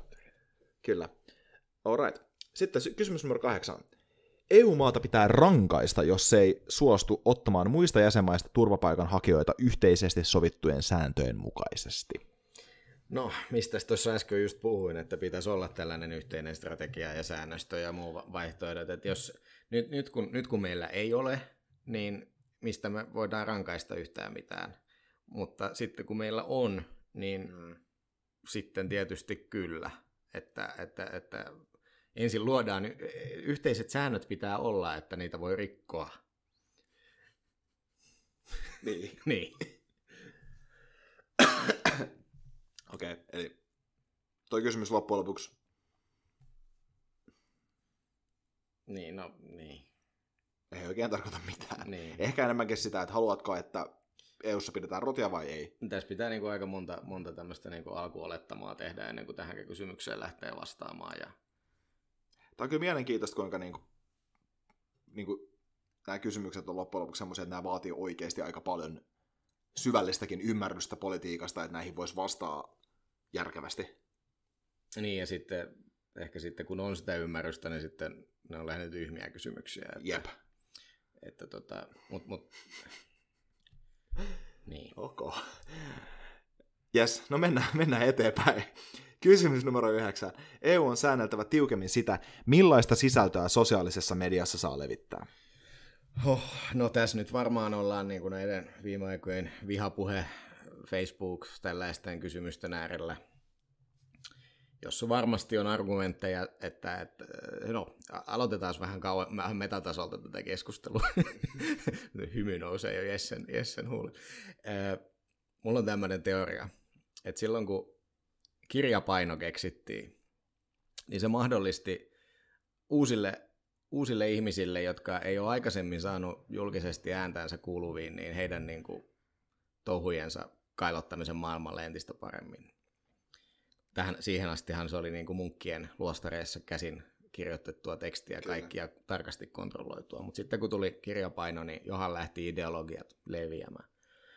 No sen jälkeen meillä on tullut niin kuin radio, sitten on tullut televisio, ja kaikki, kaikissa on ollut sama efekti, eli ne on niin kuin lisännyt sen tiedon liikkumista ja sille, sille, sellaisille ihmisille, joilla ei niin kuin aikaisemmin ole ollut mahdollista tuoda itseään julki ja mielipiteitänsä, niin on päässyt entistä enemmän. Ja nyt, nyt sosiaalisen median aikakautena me ollaan niin kuin päästy siihen pisteeseen, että kuka tahansa, missä tahansa pystyy kirjoittamaan aika pitkälti mihin tahansa. Tai vaikka nauhoittamaan podcastia jostain. Niin, esimerkiksi me voidaan tässä nauhoittaa podcastia, jota mm. ehkä joku kuuntelee. Kiitos, kun olet siellä vielä tässä vaiheessa. ja tota, no se totta kai johtaa aina siihen, että sitten siellä on, kun puhutaan uudesta teknologiasta, uudesta ympäristöstä, mihin ei meidän, meidän luolamiesgeenien sosiaalinen normisto niin kuin ole adaptoitunut, eikä varmaan koskaan kun ole adaptoitunutkaan, että pitäisikö olla sääntöjä, että mitä sitten siellä saa sanoa, mm. pitäisikö olla aina nimi esillä. E, me vielä muutama vuosi puhuttiin siitä, että on ongelma, että ihmiset huutelee törkeyksiä nimimerkin takaa. No, sitten Facebookin ja muiden myötä, niin kun ihmisten omat nimet ja kuvat ja tiedot elämästänsä, lasten ja koirien kuvat tuli sinne, ne edelleen huutelee siellä täsmälleen samoja, samoja asioita. Ja tota, tässä nyt puhutaan siitä, että pitäisikö sitten EU säännellä sitä, mitä siellä puhutaan, niin varmaan jossain mielessä se voisi olla niin kuin järkevää, mutta tämä on vähän sellainen, että tässä ehkä negatiiviset vaikutukset ylittävät ne positiiviset vaikutukset ja se, että tuleeko niitä positiivisia vaikutuksia ollenkaan. Eli, eli kyllä aina löytyy sitten joku foorumi tai vastaava, jossa enemmän tai vähemmän salassa pystyy kaiken näköistä puhetta levittämään. Ja se, että meillä olisi tällainen monikansallinen poliittinen orgaani, orgaani kuten EU, joka sääntelisi ja päättäisi, että mitä kukin saa sanoa – niin tämä alkaa kuulostamaan... Aika orvelimaiselta niin, tilanteelta. Kyllä. Niin, että vaikka se on meillä todellinen ongelma, että, että kaiken näköiset saa huudella tuolla mitä sattuu, niin se, että sitä lähdettäisiin niin kuin estämään, estämään jotenkin niin kuin kootusti ja määrittelemään, että kukaan ei ole edelleenkään pystynyt käsittelemään vihapuhe, kertomaan mitä se tarkoittaa tarkalleen. Mm. Oli, itse olin tuossa eduskuntavaaleissa vaalipäällikkönä ja mulle soitti huolestunut kansalainen ja, ja tota, hän oli sitä mieltä, että aktiivimalli on vihapuhetta. Ja mä olin sillä, että no yleensä en näihin keskusteluille lähde mukaan, mutta siihen nyt oli pakko sanoa, että nyt on kyllä tainnut ymmärtää vihapuheen käsitelmä vähän väärin, että, että, tuota, että en mä nyt usko, että työttömien niin kuin aktivointi kuitenkaan niin kuin vihapuhetta on. Hän oli sitä mieltä, että näin on. Eli, eli, eli se, että mun mielestä on aika mahdoton määritellä. Totta kai jos puhutaan suoranaisesta rasismista ja tällaisesta, niin siinä täytyy olla sitten vähän tuomareita paikalla ja mutta ehkä siinä riittää sitten tapauskohtainen niin kuin subjektiivinen seulonta siihen, siihen, siihen, siihen toimintaan, mutta kyllä siinä on aika vaarallista, jos lähdettäisiin niin kuin valtion toimesta niin kuin määrittelemään, että mitä saa sanoa, mitä ei. Niin, siis tämä on itse asiassa mun mielestä aika mielenkiintoinen kysymys, koska tämän voisi kääntää jopa sillä tavalla, että EU on säädeltävimmin, tai, tai voisi kysy, tämän kysymyksen voisi kysyä jopa sillä tavalla, että EU on säädeltävä tiukemmin sitä, minkälaisia sääntöjä yritykset saa asettaa siihen, mitä heidän foorumeissaan saa sanoa. Niin. Koska esimerkiksi, jos miettii vaikka Twitteriä, joka on maailman suurin sosiaalinen media, varmaan niin kuin sen, sen niin päivittäisen kontentin määrässä, olettaisin näin, niin heillä on aika selkeä poliittinen agenda aika vasemmalla loppujen lopuksi. Joten niin kun, tämä on myös just sellainen esimerkki, että, että, ei pelkästään nämä yritykset, nämä meidän sosiaalisen median yritykset, Facebook, Twitter, Instagram, no Instagram on siis Facebook, mutta Facebook, Twitter ja Google, kaikki niin valtavia yrityksiä, ne on itse asiassa ne, jotka sääntelee. Ja se onkin kiinnostavaa, koska niitä ei valvo mm. Joo. mikään organisaatio, joka valvoi sitä, tai ainakaan valvoo niitä tietyllä tavalla, mutta ei, ei kurita mikään organisaatio. Ja sitten taas tämä onkin, tämä on se media kuitenkin, missä asiat tapahtuu, ja ne on jenkkifirmoja kaikki. Joo, joo, tämä on tosi monimutkainen kysymys, mm. kysymys ja, ja niin kuin vaikea. Tietysti oma, oma liberalistinen pääni on sitä mieltä, että valtioiden ei pitäisi turhaan reguloida, mm. mitä yrityksissä tapahtuu.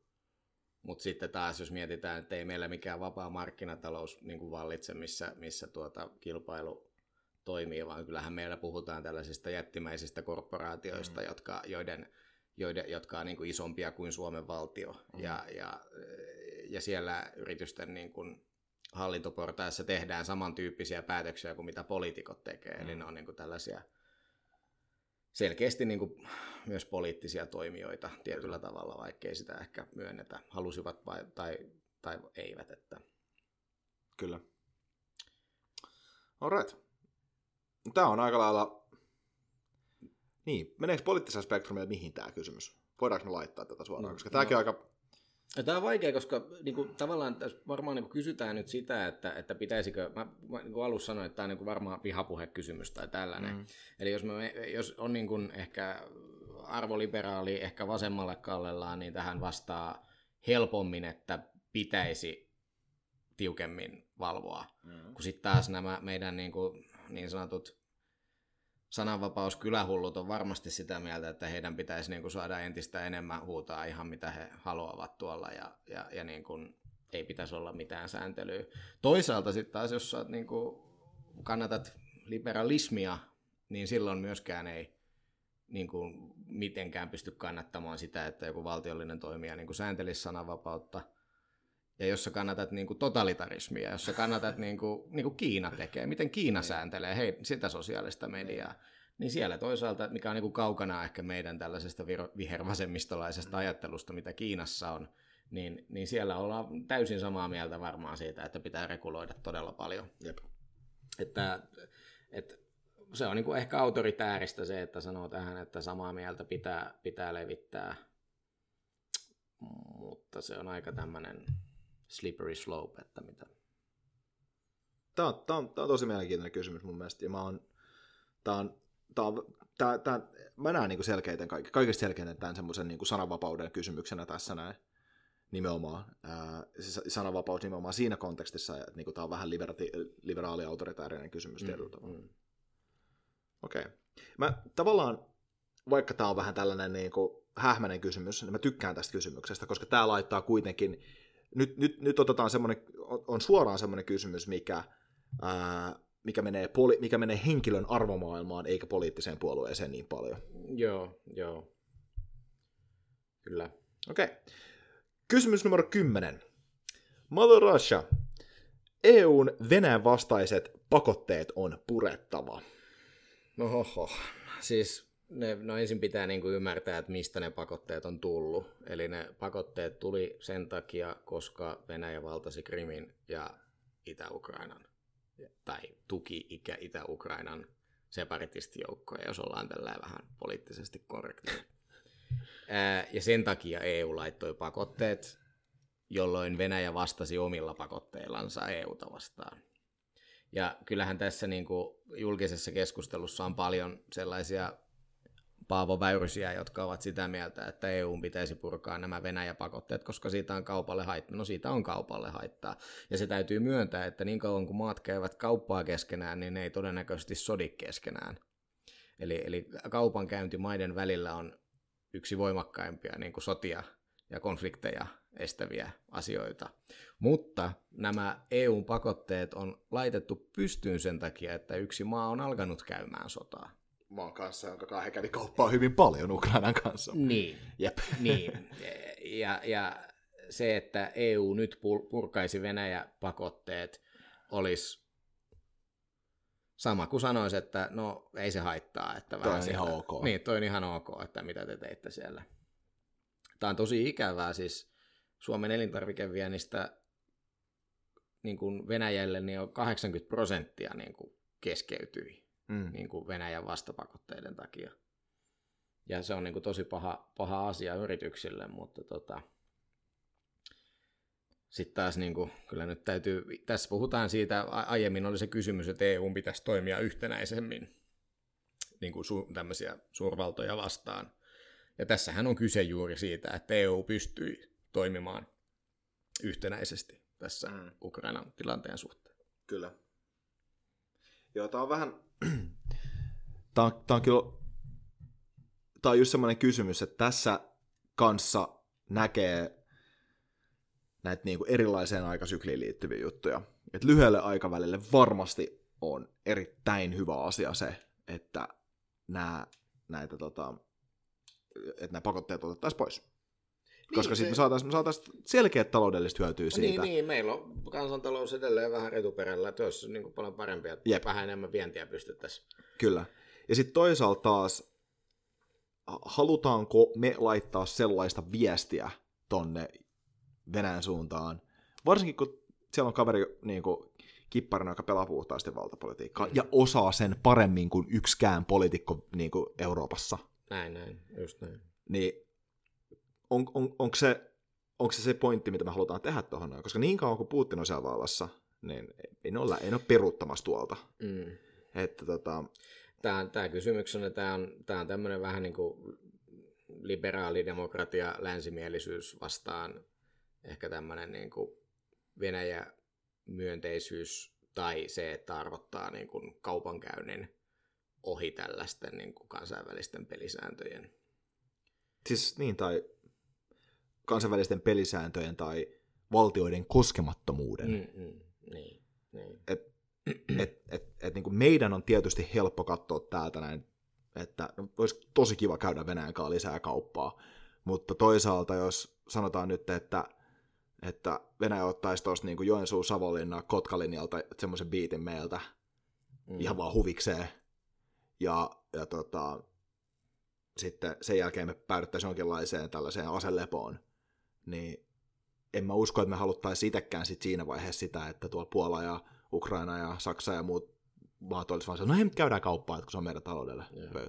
Et tässä on mun mielestä ihan hyvä asettua niin kuin toisen saappaisiin kanssa. Tai siis, no, tai siis jokainen saa äänestää tehdä tietysti mitä haluaa, mutta että niin kuin, niin. Joo.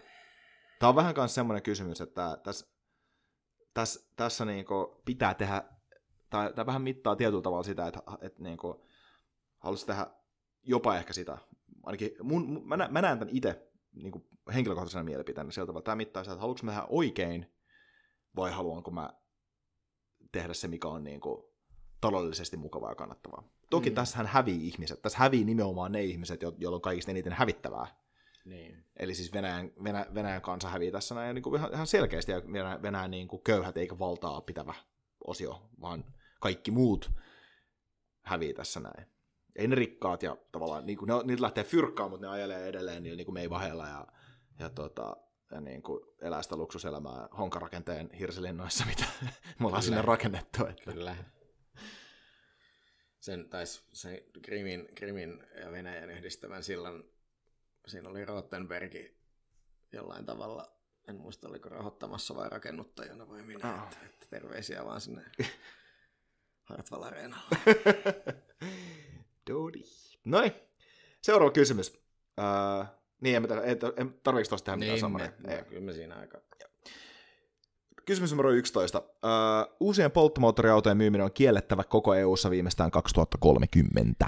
Tämä on vaikea, vaikea kysymys.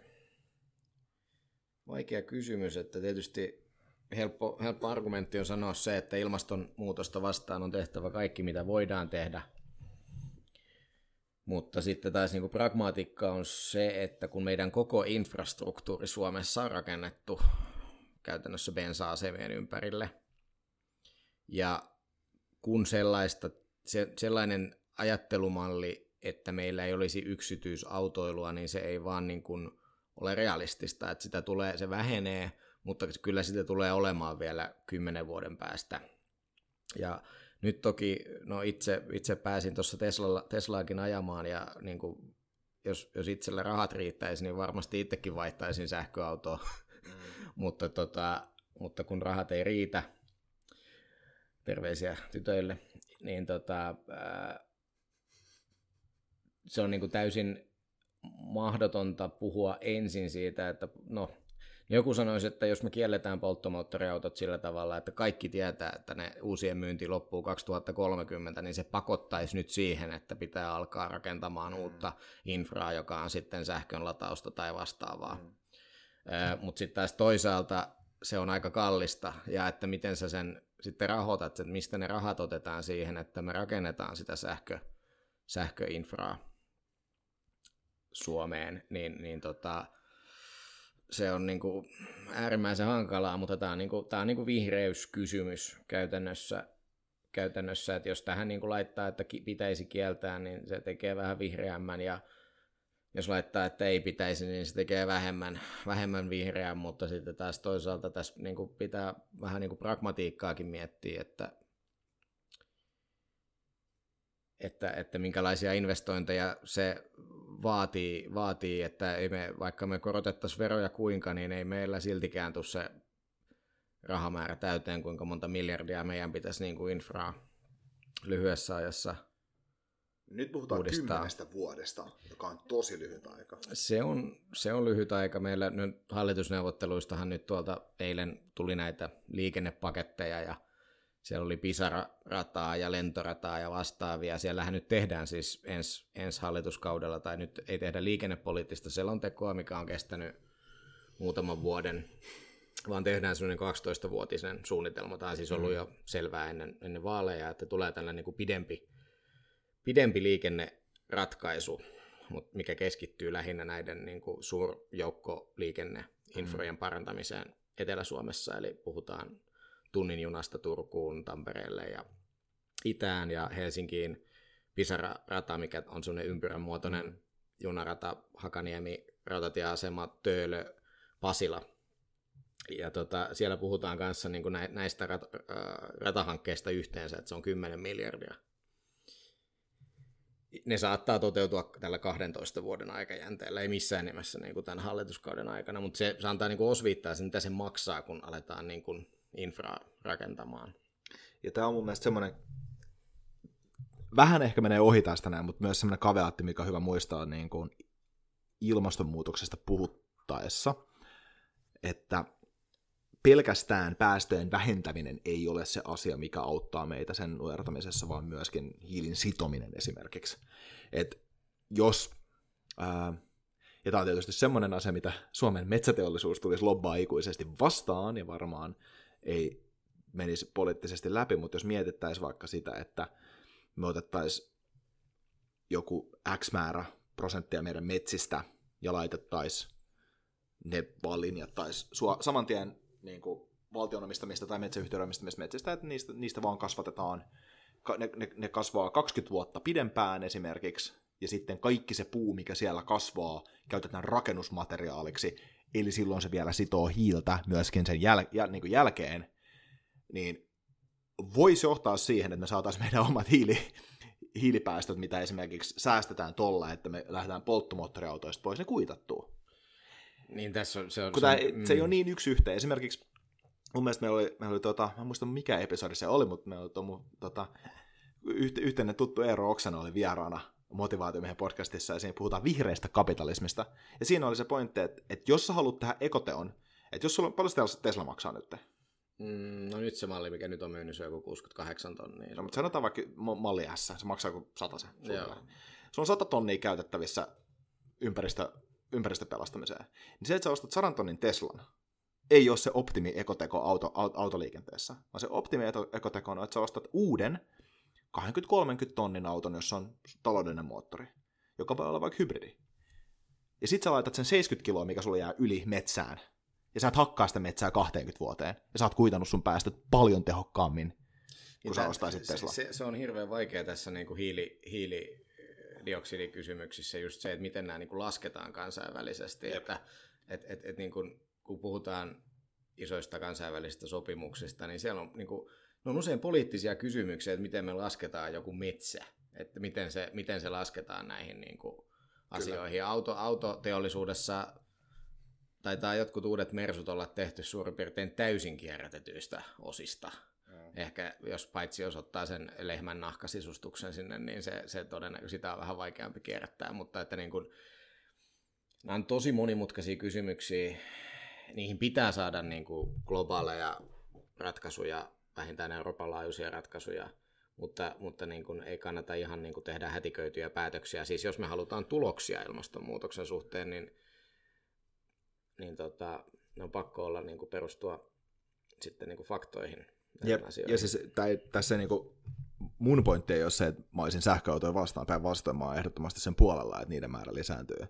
Ää, mutta toikin pitää mun mielestä laskea sillä lailla, että vedetäänkö me kaikista eniten sitä, niin kuin, koska nyt niin kuin seuraavat vuosikymmenet on meille kaikista tärkeimmät. Mm niin onko tämä sitä kaikista fiksuinta rahan käyttöä ja energian käyttöä ja keskittymisen käyttöä, että me otetaan tosta jutusta. Toi on poliittisesti niin helppoa, se näyttää niin hyvältä, että tehdään sähkö, tuodaan mm. sähköauto, koska kaikki näkee, että sähkö ei tuota polttoainetta. Mutta se ei ole niin seksikästä kasvattaa skuttaa pidempää, ei, vaikka se voisi olla merkittävämpää. Ja, ja mulla on kyllä semmoinen vahva, vahva tuntuma, että tota, kukaan ei kyllä Teslaa osta ihan puhtaasti ympäristösyistä, vaan ne ostaa sen, että se on niin hemmetin siisti ja sillä pääsee todella kovaa. Ja ei, hyvä niin. Ja siis, siis, niinhän, niinhän, niinhän, siis, ni, ni, siis vihreydestä pitää tehdä tarpeeksi seksikästä. Aivan, aivan. Totta kai.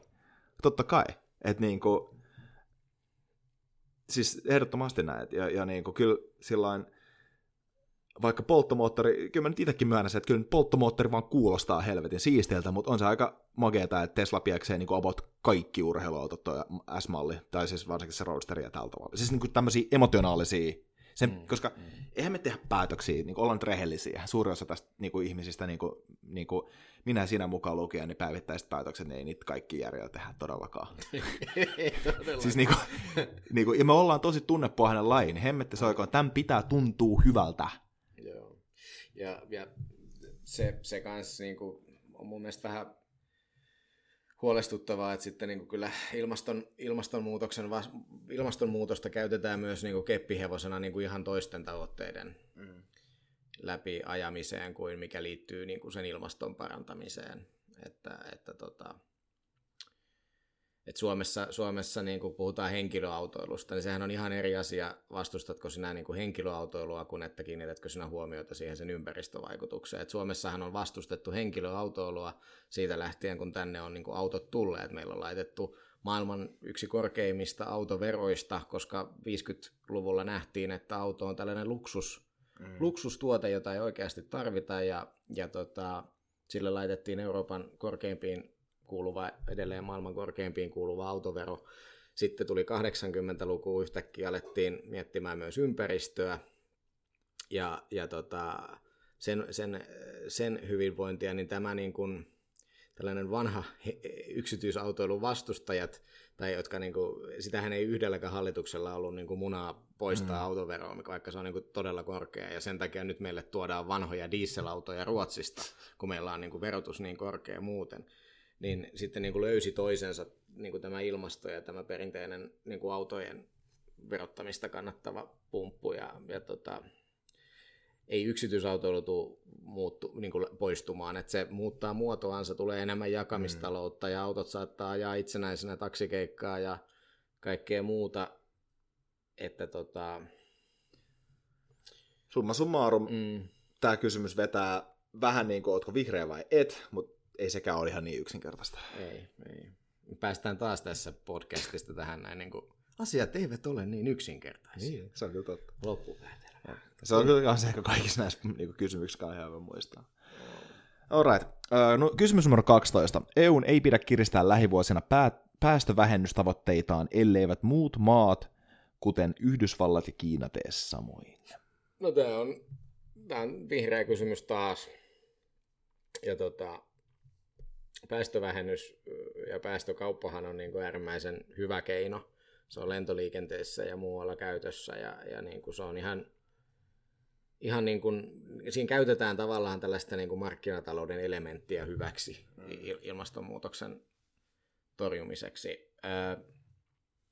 No jos EU, EU ei tee mitään sen takia, että Kiina ei tee mitään, niin no sit kukaan ei tee yhtään mitään, ellei, ellei sitten niin kuin Kiinan, Kiinan tota, no, heittomerkeissä kommunistikeskushallinto päätäkin tehdä jotain todella radikaalia ratkaisuja, mutta kyllä niin kuin paras, paras asia olisi, jos EU, Yhdysvallat ja Kiina pääsisivät yhteiseen sopimukseen, mitä tehdään, mutta tota, tämä on sitten niin kyse, tämä niin vihreä skaala, että, että tota, pitäisikö EU sitten kuitenkin vähän enemmän tehdä huolimatta siitä, että teke, mitä Yhdysvallat ja Kiina tekee.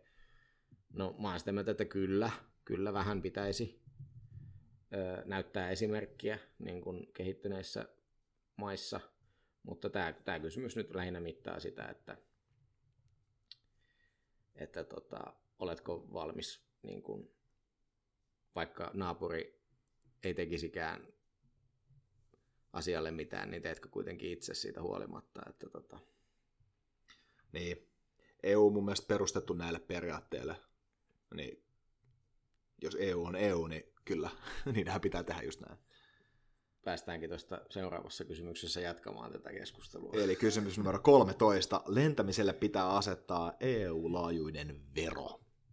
No tämä on niin vähän sellainen, että lentämisen, tai okei, okay, vero ensinnäkin. Pitää, pitää niin pohtia, että mitä vero tarkoittaa, jos verotetaan jotain, että, että, että mikä se vaikutus on. Nythän siis vero, verojahan ei voi kohdentaa. Eli Euroopan unionissa on ihan säädös, että jos kerätään veroa, niin sitä ei saa korvamerkitä millekään asialle. Eli okei, me otetaan vaikka lentovero käyttöön, niin mihin ne rahat menee? No 50 prosenttia Suomen verotuloista menee sossuun. Joten jos me kerätään esimerkiksi lentoveroa Suomessa, niin siitä menee suurin osa ihan jonnekin muualle kuin ilmastonmuutoksen mm. vastaiseen, vastaiseen tota, toimintaan. Ja sitten siinä on myös se, että se, tällä hetkellähän lentoliikenteessä on hyvin voimakas niin kuin päästökauppa käytössä, ja lentoyhtiöt, ainakin suomalaiset, niin Finnair esimerkiksi, niin panostaa todella voimakkaasti vähäkulutuksesempiin moottoreihin, uusiin koneisiin, uuteen mm. teknologiaan. Ja se verohan on sitten taas semmoinen, että se on ihan sama, että lennätkö millä koneella. Mm.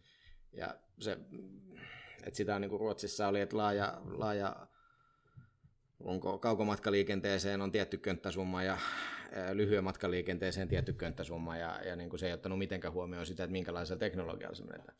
Mutta tota, no, se pitää niin kuin ymmärtää verosta, että, että vero se raha, mikä sillä kerätään, niin se on haittavero, se saattaa vähentää ah, niin kuin haitalliseksi määriteltyä toimintaa, mutta sitten se ei mene se raha kuitenkaan sitten niin sanotusti siihen käyttöön, mihin se on osoitettu.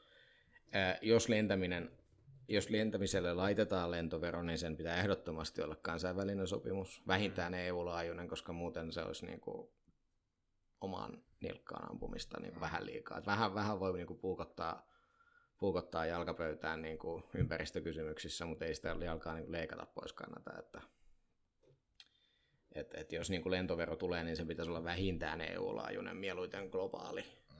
Et, et, et meillä on EU-ssa on niin kuin reguloitu työmarkkinoita, taloutta, kaikkea muuta ja luotu yhtenäväisiä käsityksiä ja EUn ulkopuolisille toimijoille lentoliikenteessä, niin saattaa olla vähän erilaisia käsityksiä näistä, että miten työolot ja turvallisuus on hoidettu ja sieltä helposti, jos, no, jos EU ottaisi lentoveron käyttöön, niin siellä on varmasti niin kuin EUn ulkopuolisia yhtiöitä ihan mielenkiintoista niin kuin tulossa markkinoille tänne. Mm. Mutta tota, niin, Tämä on vihreä, vihreä kysymys sinänsä, mutta niin kuin, kyllä niin kuin kannattaa huomioida se, että niin kuin, It's not that simple. It's not that simple. Itse, itse suosisin niin kuin tätä kompensaatiomaksuja esimerkiksi lennoista, että se on se Antero Vartiankin se uusi compens- We Compensate, missä niin kuin pystyt käytännössä suoraan laittamaan rahaa metsänistutukseen tai vastaavaan, mm. Jolloin se raha ei niin kuin ole tällä niin kuin veroluontoinen, mikä menee jonnekin ihan minne sattuu, vaan, vaan että se pystyy sitten niin kuin ohjaamaan oikeasti ne se, siitä lentokeikasta aiheutuneet ympäristökulut niin kuin johonkin, mikä Joo. kompensoi suoraan. Just näin. Alright. Kysymys on 14. EUn maataloustuissa pitää ottaa huomioon maatalouden ilmastovaikutukset ja vähentää tukea ilmaston kannalta haitalliselta tuotannolta, kuten naudanlihalta ja maidolta. Tämä on, jatkamme tällä vihreiden kysymyksen, kysymysten linjalla, että jos, jos on sitä mieltä, että, että ilmastonmuutos ei ole ongelma, niin silloin varmaan on täysin eri mieltä tästä, että ei, ei pidä ottaa ilmastovaikutuksia huomioon, mutta sitten jos niin haluaa ottaa ilmastovaikutukset huomioon, niin silloin ehkä on enemmän tuolla samaa mieltä. Ää, tässähän nyt huomioidaan, että tässä ei puhuta nyt veroista. Äsken puhuttiin mm. veroista ja mitä vero tarkoittaa. Tässä puhutaan tuista, eli mm. nyt puhutaan siitä, että mitä me niin kuin, mitä tuetaan, mille annetaan rahaa, mm. ei sitä, että mille otetaan rahaa. Joten niin kuin, se, että me annetaan vähemmän rahaa, niin se raha saattaa olla käytössä johonkin muualle. Kyllä. Ja, ja niin kuin, se on, niin kuin, jos se niin kuin tässä asiassa oikeasti, niin kuin, kuten sanoin aiemmin, että niin kuin Euroopan unionin budjetista puolet on maataloustukia. Mm. Ja jos ei me niin kuin ilmastoasioita oteta niin kuin huomioon puolessa EU-budjettista, niin missä me sitten niin kuin otetaan ne huomioon? Eikö se olekaan niin kuin kaikki ne tota, puolueiden puheenjohtajat sanoivat, että tota, vaaliväittelyssä, että suomalainen liha on ekoteko. Että... Joo, joo, kyllä. Joo, ja Närpiössä kasvatetut kasvihuonetomaatit on myös todella ekoteko. E- että kyllähän noita hedelmiä, niin, niin. Ja, mä, mä alan ränttäämään taas. Jos siis se on espanjalaisella tomaatilla pienempi hiilijalanjälki kuin suomalaisella. Niin, onhan niissä omat ongelmansa sitten jossain espanjalaisissa tomaateissa, mikä on enemmän sitten ehkä tällainen työmarkkinakysymys. Niin. Että minkälaisia työoloja tällaisia sallitaan, mutta, tota, mutta tota, en mä nyt näe siinä mitään järkeä, että me tomaattia Lapissa kasvatetaan. että, et, et, et, että tota... Eihän se ole meille edes natiivikasvi. No niin. niin. Niin. mutta toisaalta ei ole perunakaan, mutta tota, joo, se vaan pärjää täällä jotenkin. Mm. Yes. Vihreä kysymys. Äh, kysymys numero 15. EUn pitää ottaa käyttöön ympäristöperusteinen tullijärjestelmä, jossa suuripäästöisille tuontitavaroille pannaan korkeammat tullit. Paljon vihreitä kysymyksiä. Mm. Tulli on taas omanlainen maksu tähän sarjassamme mitä tässä niin kuin käsitellään, ja tulli ei ole niin kuin sama kuin vero.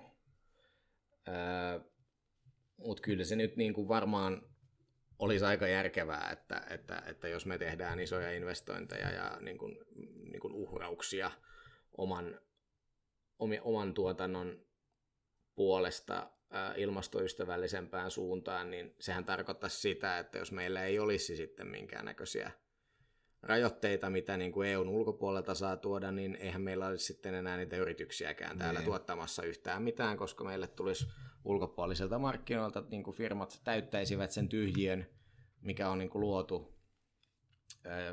Tietysti niin kuin tämmöisestä niin kuin vapaakauppa, liberalismi mielessä, niin tulli on aina huono asia ja se rajoittaa kaupankäyntiä, mutta sitten taas, että, että tällaisessa ilmastokysymyksessä, niin se on pakko laittaa tullit, jos me niin kuin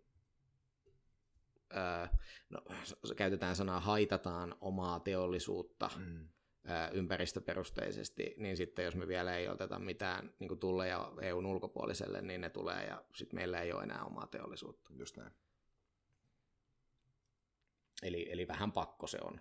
Jonkin eli, sortin. En tiedä, onko toi tulli oikein, eli, joku, jonkun eli, eli minkälainen tavallaan poliittinen näkökanta vastaisi tähän täysin eri mieltä? Öö,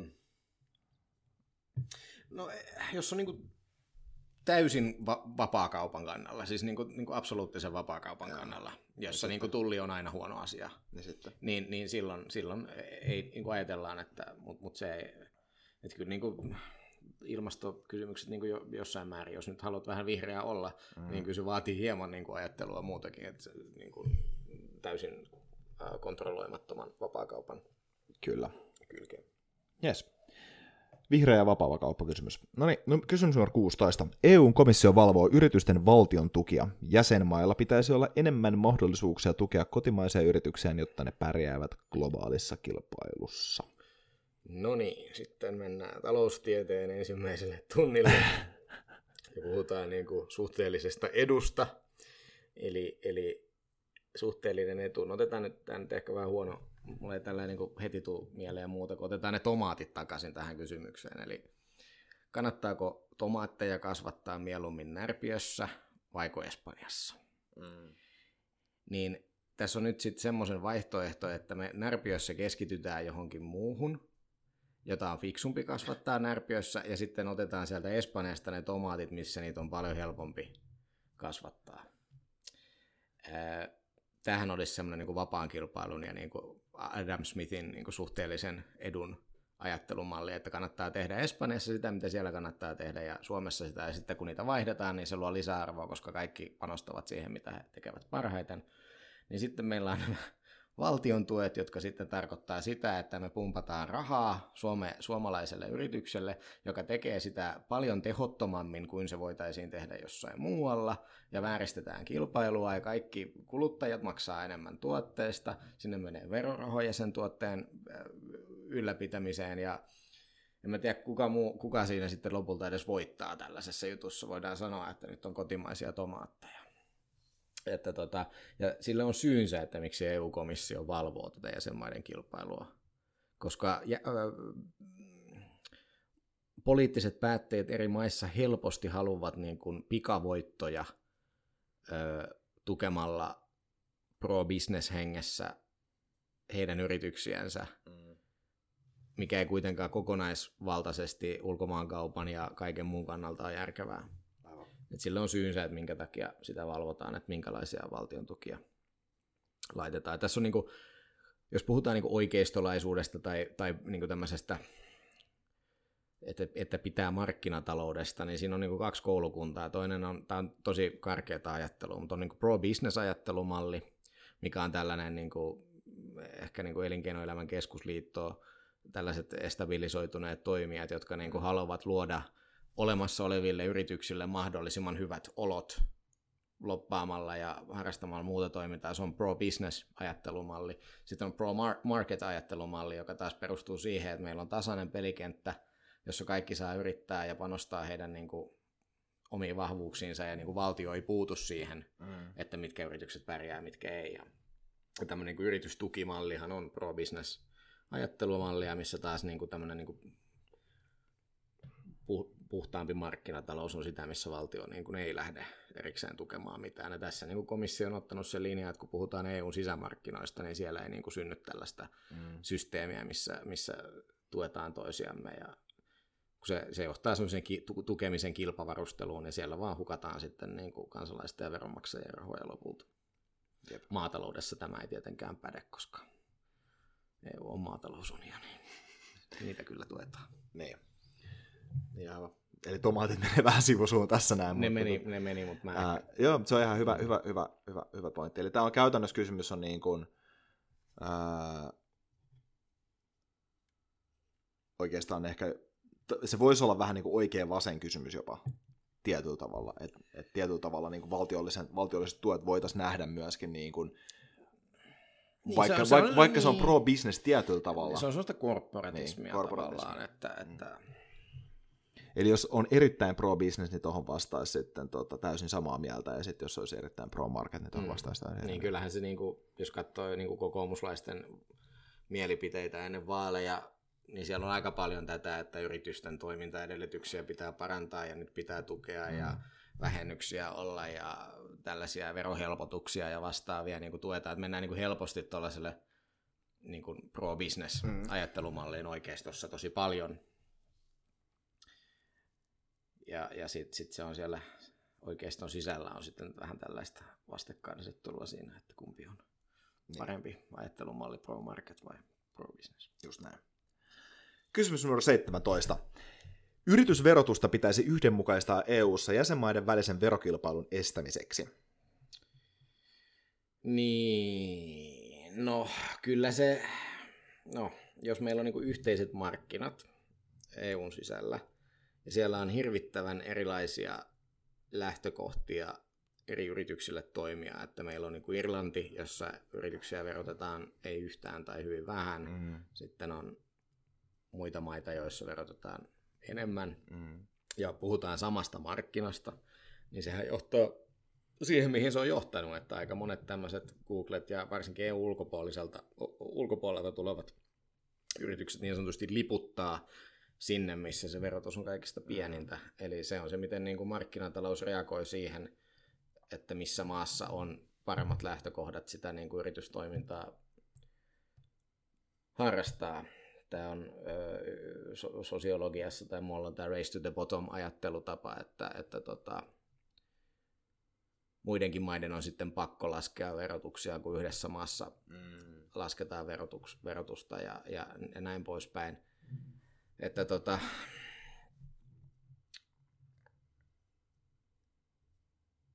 se on niinku, tavallaan tässä niinku oikeistolainen ajattelumalli on se, että ei pitäisi yhdenmukaistaa, että pitäisi sallia se, että, että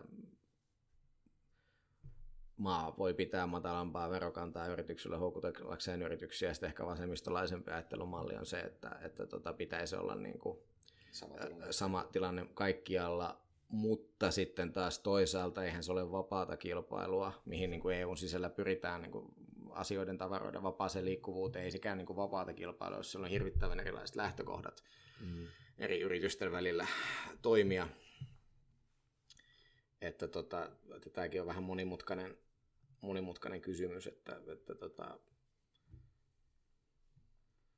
jos tähän vastaa täysin samaa mieltä, niin Silloin voi, siis se on sillä, että voit toisaalta olla vaikka täysin samaa mieltä sitä, että ei pitäisi verottaa yrityksiä ollenkaan. Että me tehdään niin EU-tasolle vaikka nollavero tai joku niin. 5 prosentin yhteisövero tai jotain vastaavaa, tosi matala taso. Että tämä kysymys ei niin kuin ota kantaa se, että minkä kokoinen Just se niin. veropohja pitäisi olla, että mikä on niin kuin sinänsä... Tämä on, enemmän niin kuin, tämä on, tämä on vähän niin kuin kysymys melkein enemmän niin kuin tavallaan mekanismista kuin, että kuinka suuri tai minkälainen poliittinen niin, niin kuin, niin, suuntaus siinä Mutta mä veikkaan silti, että tämä kysymysasettelu tapahtuu sillä tavalla, että vähän enemmän oikeistolaisemmat on sitä mieltä, että ei saa yhdenmukaistaa, kun sitten taas vasemmistolaiset sanoo, että pitää yhdenmukaistaa, vaikka sinänsä tuossa samaa mieltä olevinenkin voi olla niin kuin, hyvinkin liber, libertaaria. Tämä ei ole niin helppoa. Ei ole, ei ole. Paljon yksinkertaisemmat ne eduskuntavaalikysymykset itse asiassa, kun miettii muuten, mihin spektreillä menee. Se on totta. Tämä on aikamoinen soppa. Kysymys numero 18. EUn pitää rajoittaa kiinalaisia yrityskauppoja ja muita kiinalaisia sijoituksia turvallisuusriskien vuoksi. Tämä varmaan liippaa tätä Huawei-keskustelua, mitä Yhdysvalloissakin käydään, että siellähän on nyt niin kuin hallinto, Trumpin hallinto taitaa niin kuin kieltää Huawei-verkkolaitteiden ja puhelinten niin kuin markkinoille tulon sen takia, että siellä epäillään, että kiinalaisilla on niin kuin backdooreja niihin laitteisiin. Siis nyt on kielletty muistaakseni jo, että liittovaltion mitkään toimijat eivät saa käyttää niitä. Joo. Ja tota... Tämä on niin vähän se, että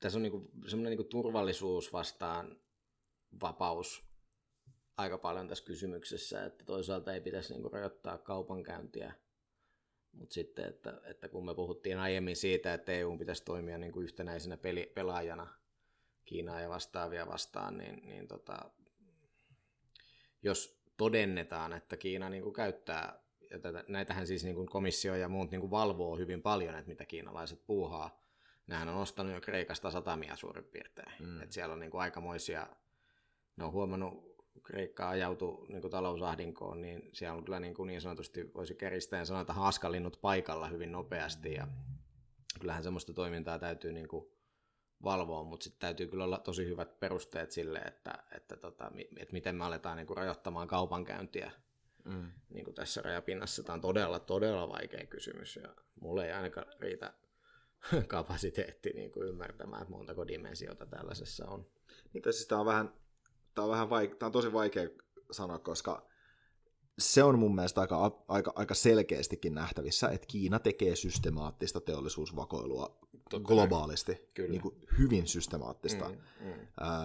Näitä on nähty monia esimerkkejä tästä, että, että niin kuin kiinalaiset opiskelijat on mennyt länsimaalaisiin yrityksiin töihin, ja sitten ne on vaan tullut mennyt takaisin Kiinaan, ja ne on, ne on vuotanut kaikki salaisuudet sieltä. Siis se on tosi niin kuin liian, mä en halua sanoa tätä statementtia ehkä niin liian mustavalkoisena, mutta jokainen kiinalainen opiskelija on potentiaalinen teollisuusvakoilija, jos ne rekrytoidaan euro, niin kuin länsimaiseen yritykseen. Niin on. Kyllä Kiina kontrolloi kansalaisiaan tosi, tosi tiukasti ja niin kuin seuraavat todella tarkasti, että ketä, minkälaista porukkaa lähetetään länsimaisiin yliopistoihin ja, ja näin poispäin. Mä, mutta... mä, mä niin ymmärrän sen turvallisuusriskiä ajattelun, mm, mitä esimerkiksi mm. jotkut yritykset tekee sillä tavalla, että he ei rekrytoi tietyistä maista henkilöitä just tämän takia, mm. joka on joka, tiety, se, mm. joka on tietyllä tavalla tosi brutaalia, koska niin kuin mä sanoin, jo, niin kuin, jokainen kiinalainen on potentiaalinen turvallisuusriski, niin, mutta niin kuin, varmaan suurin osa ei todellakaan ole. Ei, niin, suurin osa aivan niin kuin, ja siis sä ei voi poliittisella suuntauksella tietyllä tavalla niin kuin, ei saisi, varsinkaan poliittisella suuntauksella tai niin kansalaisuudellakaan ei saisi syrjiä, niin sitä, mutta sillä, se on sillä, täysin ymmärrettävissä. Sillä on semmoinen termikin ihan olemassa, mikä se oli, ra- rasismi, niin, aivan niin, joo. nimenomaan. Mutta niin, just näin. Mutta tämä on, tää on, tää on niin tosi monimutkainen kysymys, ja mun mielestä tämä ehkä, mitä tämä muotoillaan tässä, että EUn pitää rajoittaa kiinalaisia yrityskauppoja ja muita kiinalaisia sijoituksia turvallisuusriskien vuoksi, niin kyllä mä sanoisin, että turvallisuusriskien vuoksi, kun se on tehty se analyysi, ja seuranta ja valvonta siltä tavalla, että okei, tämä on selkeä turvallisuusriski, niin kyllä ymmärrän sen, että, että sitä tehtäisiin siinä tapauksessa. Kyllähän niin kuin, onhan meilläkin vaikka Venäjän kanssa selkeä ero, että eihän suomalaiset saa ostaa rajan läheltä tontteja niin, siellä. Niin, just näin. Mutta Suomessa saa, venäläiset saa. Niin. Ja venäläiset onkin ostanut niin, rajan läheltä tontteja, vaikka on kuinka. Vähän ja siellä on vähän turvallisuusriskejä niin, ollut. Se on just näin. Et, et, et, pitää ymmärtää se, että kyseessä on valtio, jonka johtoelin ei vastaa kenellekään. Mm, mm, just niin. Ei kenellekään, joka edelleen systemaattisesti hiljentää lopullisesti ihmisiä, jotka puhuvat tätä valtioa vastaan. Näin on. Et, jo, ne on maailman parhaita rakentaa tällä hetkellä kaikkea. Siis niin kuin tuotantohan on Kiinassa para, parasta laatusta tällä hetkellä maailmassa, koska kukaan muu ei tuota enää Olisikohan mitään. siellä vastaus meidän hometaloihin? No varmaan olisi. Mutta siis, mut, mut, mut, et, niinku, tää, kyllä, tämä on, tää on, tosi, tää on tosi monimutkainen kysymys. Varmaan, mihin, mihin tämä menee niinku, tavallaan? Meneekö tämä vapaa kauppa, meneekö tämä, mihin tämä menee niinku, poliittisen spektrin? No mä veikkaan, että tässä on niinku puolueesta riippumatta, niin saattaa vastata ihan mitä tahansa. Okei. Okay. Ehkä vähän semmoinen turvallisuuskysymys enemmän. Niin, niin, voisi olla, että joku pieni liberaali konservatiiviraja saattaa olla, että jos vähän varauksellisemmin ajattelee, eli konservatiivisemmin, niin silloin saattaa pitää tätä turvallisuutta isompana asiana. Toisaalta sitten taas, jos niin kun olet konservatiivinen, niin voit silti olla niin voimakkaasti vapaan kaupan kannalla, että ei saa tämmöisiä yritystoiminta ja rahaliikkuvuutta rajoittaa. Mutta kyllä mä silti väitän, että tässä on niin kyse tämmöistä vähän niin liberaali-konservatiivi. Kyllä mallista. Kyllä. Alright, 19. Maatalouden tukemista EU-varoja pitäisi vähentää. Niin, no tämä on tämmöinen ikuisuuskysymys, että EU on tämmöinen maatalousunioni ja se on niin se merkittävä osa, mitä EU tekee, on nimenomaan maataloustukien kierrättäminen, että tota, kyllä sitä voisi pohtia, että mitä se, mitä se tarkoittaisi, jos, jos niin kuin se ei olisikaan enää maatalousunioni, että EU avaisi rajansa, että on meillä tuossa Pohjois-Afrikkaa ja muita alueita, missä olisi paljon järkevämpää viljellä paljonkin asioita ja, ja tuoda niitä neljä satoa vuodessa ja tuoda sieltä safkaa tänne, mutta tota, tai niin. toinen vaihtoehto on se, että me siirrettäisiin maataloustuet niin täysin kansalliseen niin kuin hallintaan. Että, että niistä ei päätettäisi EU-tasolla, vaan se olisi niin kuin Suomen, Suomen poliittisten päättäjien vallassa, että miten me nyt tuetaan niin mitä jos me alettaisiin vaan tuoda, tuoda, tuoda tota, ää, niin kuin maataloustuotteita sisään ja kasvatettaisiin pellot metsää ja sidottaisiin se hiili sillä. Hmm. Siihen, siihen... Niin, niin, ja, ja niin. Mutta siis tämähän, on, tämähän, on, tämähän ei pel- tietyllä tavalla, siis tietyssä skenaariossa tämä EUn maataloustukeminen on myös turvallisuuskysymys. Koska, ja ruokaturvallisuus. Ja ruo- ruokaturvallisuuskysymys erityisesti, koska jos EUlla ei ole jonkinlaista oma, omavaraisuutta ruoantuotannon suhteen, niin se on myös turvallisuusriski. Niin, ja Suomella, että ja Suomella. Sekin, on, sekin on turvallisuusriski, että jos meillä niin kuin Suomessa ei pystytä, jos otetaan hypoteettinen tilanne, että rajat menee oikeasti kiinni, eli tulee joku suuri kansainvälinen kriisi, konflikti tai vastaava, ja yhtäkkiä maailmankauppa pysähtyy, enää ei tule, enää ei tule brasilialaista filettä tonne tota, Kotkan satamaan laivalastillista, niin kyllä niin kuin tietyllä tavalla niin kuin, no, esimerkiksi kepulaiset käyttää tätä tosi paljon tätä argumenttia, että sitten täällä aletaan näkemään nälkää, jos me ei niin kuin, tuoteta, mm. tuoteta niitä kaloreita tarpeeksi tälle kansalle täällä, mutta se, että tarvitaanko me ihan niin paljon suomalaista maataloutta kuin sitä nyt on, niin se on sitten eri kysymys. Että... Siis Suomi on saari. Niin on. Et jos menee, että meillähän on niin kuin, varsinkin jos meidät meriyhteydet katkeaa, niin me ollaan täysin kusessa ei Ruotsista oikein, emme, emme sieltä saada tuotua oikein just mitään. Jep. Joo. Varsinkin, koska ei ole enää pohjoista meriyhteyttä. Joo. Suurten internetyhtiöiden kuluttajilta keräämän tiedon käyttöä on säänneltävä EU-ssa nykyistä tiukemmin. Niin. No se, että ensimmäinen kysymys on se, että pitääkö tätä tietoa, niin kuin, tiedon käyttöä ja sitä niin kuin, reguloida, seurata, mikä on niin kuluttajan, pitääkö hänen itse nähdä, mitä, mitä tota, palvelutarjoaja säilöä hänestä. Ja sitten toinen kysymys on se, että onko niin kuin EUlla tämän kanssa jotain tekemistä, mm. että, että, että se, että otetaan nämä niin kuin perusolettamat, että, että tota, tätä pitää säännellä tätä tietoa ja sitten vielä sen pitää olla EU, joka sääntelee tätä tietoa, niin, niin tota, se on monimutkainen kysymys tavallaan, että että en mä tiedä kuuluuko se sitten EUllekaan ne niin kuin tiedot se paremmin kuin näille, näille kansainvälisille toimijoille tai muille, että, tota, että, että me, me, mehän ollaan niin kuin, kyllähän tässä niin kuin yksity, yksilön suojassa on niin kuin peli menetetty aika, niin kuin, mm. aika pitkälti, että se, että mitä, mitä tuolla niin kuin internetissä operoi, niin se on niin kuin tarvittavien voimavarojen vallassa hyvin helppo selvittää kunkin kohdalla niin. että mitä, mitä, mitä siellä niin kuin puuhaa. Äh, mutta sitten se, että kuuluuko se EUlle sitten taas toisaalta tämän, niin se on ehkä mitä tässä nyt kysytään. EUhan tiukensi just tätä säännöstä. Niin, just näin. Et GDPRhan on niin kuin, implementaatio tuli silloin, mistä siinä on. Just näin. Hetki sitten. Joo, vuosi sitten. Mitä se, se on aika iso se GDPR-regulaatio, kyllä. Toisaalta se niin kuin antaa, antaa kuluttajalle enemmän tietoa, mutta sitten taas niin. Mm. No en, en mä ehkä lähde... No Suome, su, siis mm. Suomellahan oli käytännössä se standardi käytössä niin, niin. melkein niin. jo valmiiksi. Ehkä ei tuohon tarvitse vellomaan jäädä tuohon kysymykseen. Että... Joo. 21. Homo- ja lesboparilla pitää olla samat avioliitto- ja adoptio-oikeudet kuin heteropareilla. No niin, nyt me päästiin samoihin kysymyksiin. Kun, eli nyt on, niin kuin, nyt on niin kuin EU-vaalikysymykset käsitelty, ja tässähän on enää jäljellä nämä samat kysymykset, mitä, mitä tota Hesarin vaalikone on kysynyt jo useammat vaalit, ei pelkästään viime eduskuntavaalit, ja ne käyttää näitä kysymyksiä tota, niin kuin referenssinä, ja ne toimittajat siellä tutkii ja katsoo, että onko niin kuin ihmisten vastausvaihtoehdot muuttunut mihinkä suuntaan, ja sitten vedetään algoritmeja yhteen, että jos suhtaudut vaikka EU-puolustukseen näin, niin miten suhtaudut homo- ja lesboparejen adoptio-oikeuteen. Ne tekee tällaisia ja sitten sieltä tulee otsikoita ja ihan mielenkiintoista dataa tietysti, mutta tota, näin nyt ei ole sinänsä No, se, se niin kuin täytyy sanoa, että esimerkiksi tähän asti 20 kysymystä, jotka ovat nyt lyhyesti liittyneet Euroopan parlamenttiin, niin ne on ollut sellaisia kysymyksiä, että niissä saattaa olla sellainen, että esimerkiksi kokoomuslainen tai demari tai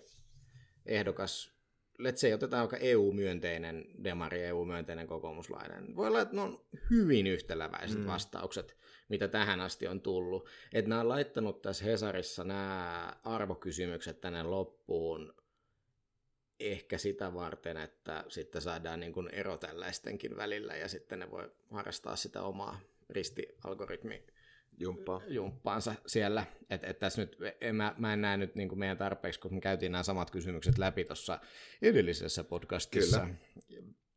Ja, ja tässä on avioliitto-adoptio-oikeuksista, sitten on valtion turvapaikanhakijoiden vastaanottokeskuksesta kotikuntaan, niin kuin liberaalikonservatiivikysymykset, kouluissa kohdellaan koululaisia liian lepsusti, tiukempi kuri tekisi parempia aikaa. Liberaali, Tämä on numero libera- 23, jep. Liberaalikonservatiivikysymys, taas on liberaalikonservatiivikysymys, perinteiset arvot, kuten kotiuskonto, isänmaa muodostavat hyvän arvopohjan politiikalla.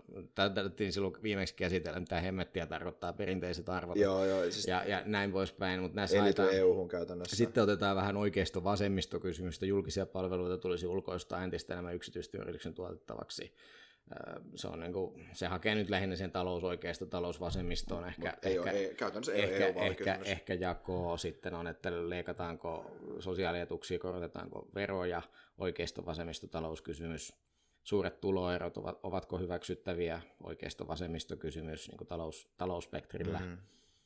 Nykyisen kaltaiset palvelut sosiaalietuudet pidemmän päälle liian raskaita, julkiselle taloudelle oikeisto vasemmisto talouskysymys.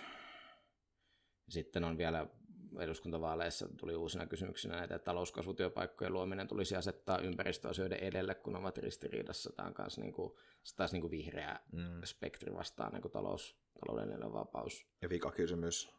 Kaikessa päätöksenteossa pitäisi arvioida vaikutukset ympäristöön tai pitäisi luopua ympäristöajattelijista hankkeista, eli tuossa on myös niin vihreä kysymys. Nämä oli tuttuja tosiaan eduskunta. eduskuntavaaleissa, missä ehkä niin kuin hmm. haetaan sitä, että, että näillä niin kuin tulee ero esimerkiksi niin kuin demareiden ja kokoomuksen euromyönteisen ehdokkaan välille, sitten kun aletaan kysymään tämmöisiä niin kuin talousoikeista vasemmistokysymyksiä vastaavia, mutta tota...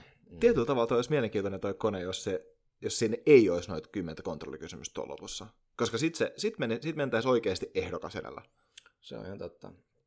Ja siis kyllä... Niin kuin EU-asioihin mm. liittyen. Joo, joo, ja siis no Ylen vaalikoneessa taitaa olla enemmän niin kuin eurokysymyksiä perusteisia, että siellä ei ole mun muistaakseni ei ole tällaisia kontrollointikysymyksiä niin paljon, mutta kyllä siellä mm. jotkut kysymyksen muotoilut oli sellaisia, että oli vähän haettu. Toisaalta tässä on paljon arvopohjakysymyksiä, joten vaikka, e, vaikka niin kuin, kyllä näilläkin kysymyksillä on arvo tähän näin senkin takia, että, että silloin se, sä etit sitä arvopohjaa siitä kandidaatista ja sä etit, arvo, sit sä etit hänen mielipiteitään EU politiikasta ja mihin, siitä, mihin, niin kuin, minkälainen europarlamentikko hän tulisi olemaan, niin ehkä nämäkin, nämäkin kontrollikysymyksillä on kyllä tällä arvo. Se on kyllä hauska, että ne on kaikki tollaisia. Joo, ne on. Että ne on, niin kuin, ne on kopipasta siitä no, aikaisemmasta. No, ne on pakko kopipaste olla, koska muuten tilastotieteellisesti ne ei niin kuin olisi päteviä. Et nyt kun se on täsmälleen kopipaste mm. kysymys, niin se voidaan niin kuin sanoa, että, niin, kyllä. että tämä on niin kuin kehitys, koska se on sama kysymys. Jos se olisi eri kysymys, niin silloin se ei niin kuin enää olisi Jep en ole tilastotieteilijä, mutta sen verran ymmärrän, että... Kyllä, että, tota, kyllä. Näin, mutta, mutta tässä, tässä ehkä niin kuin yleis, yleisarvio tästä, tästä koko niin kuin eurovaalikoneesta ja ehdokkaista ja kysymyksistä on niin kuin se, että ihan kuin yhä enemmän on tätä niin kuin liberaali-konservatiivia ajattelua, että niin kuin, se ei ole enää ehkä niin tämmöinen niin kuin talousoikeisto, talousvasemmisto, mikä tässä niin kuin on se erottava tekijä, vaan se on sitten enemmän nämä tällaiset niin kuin arvokysymykset, jotka mm. niin kuin erottelee.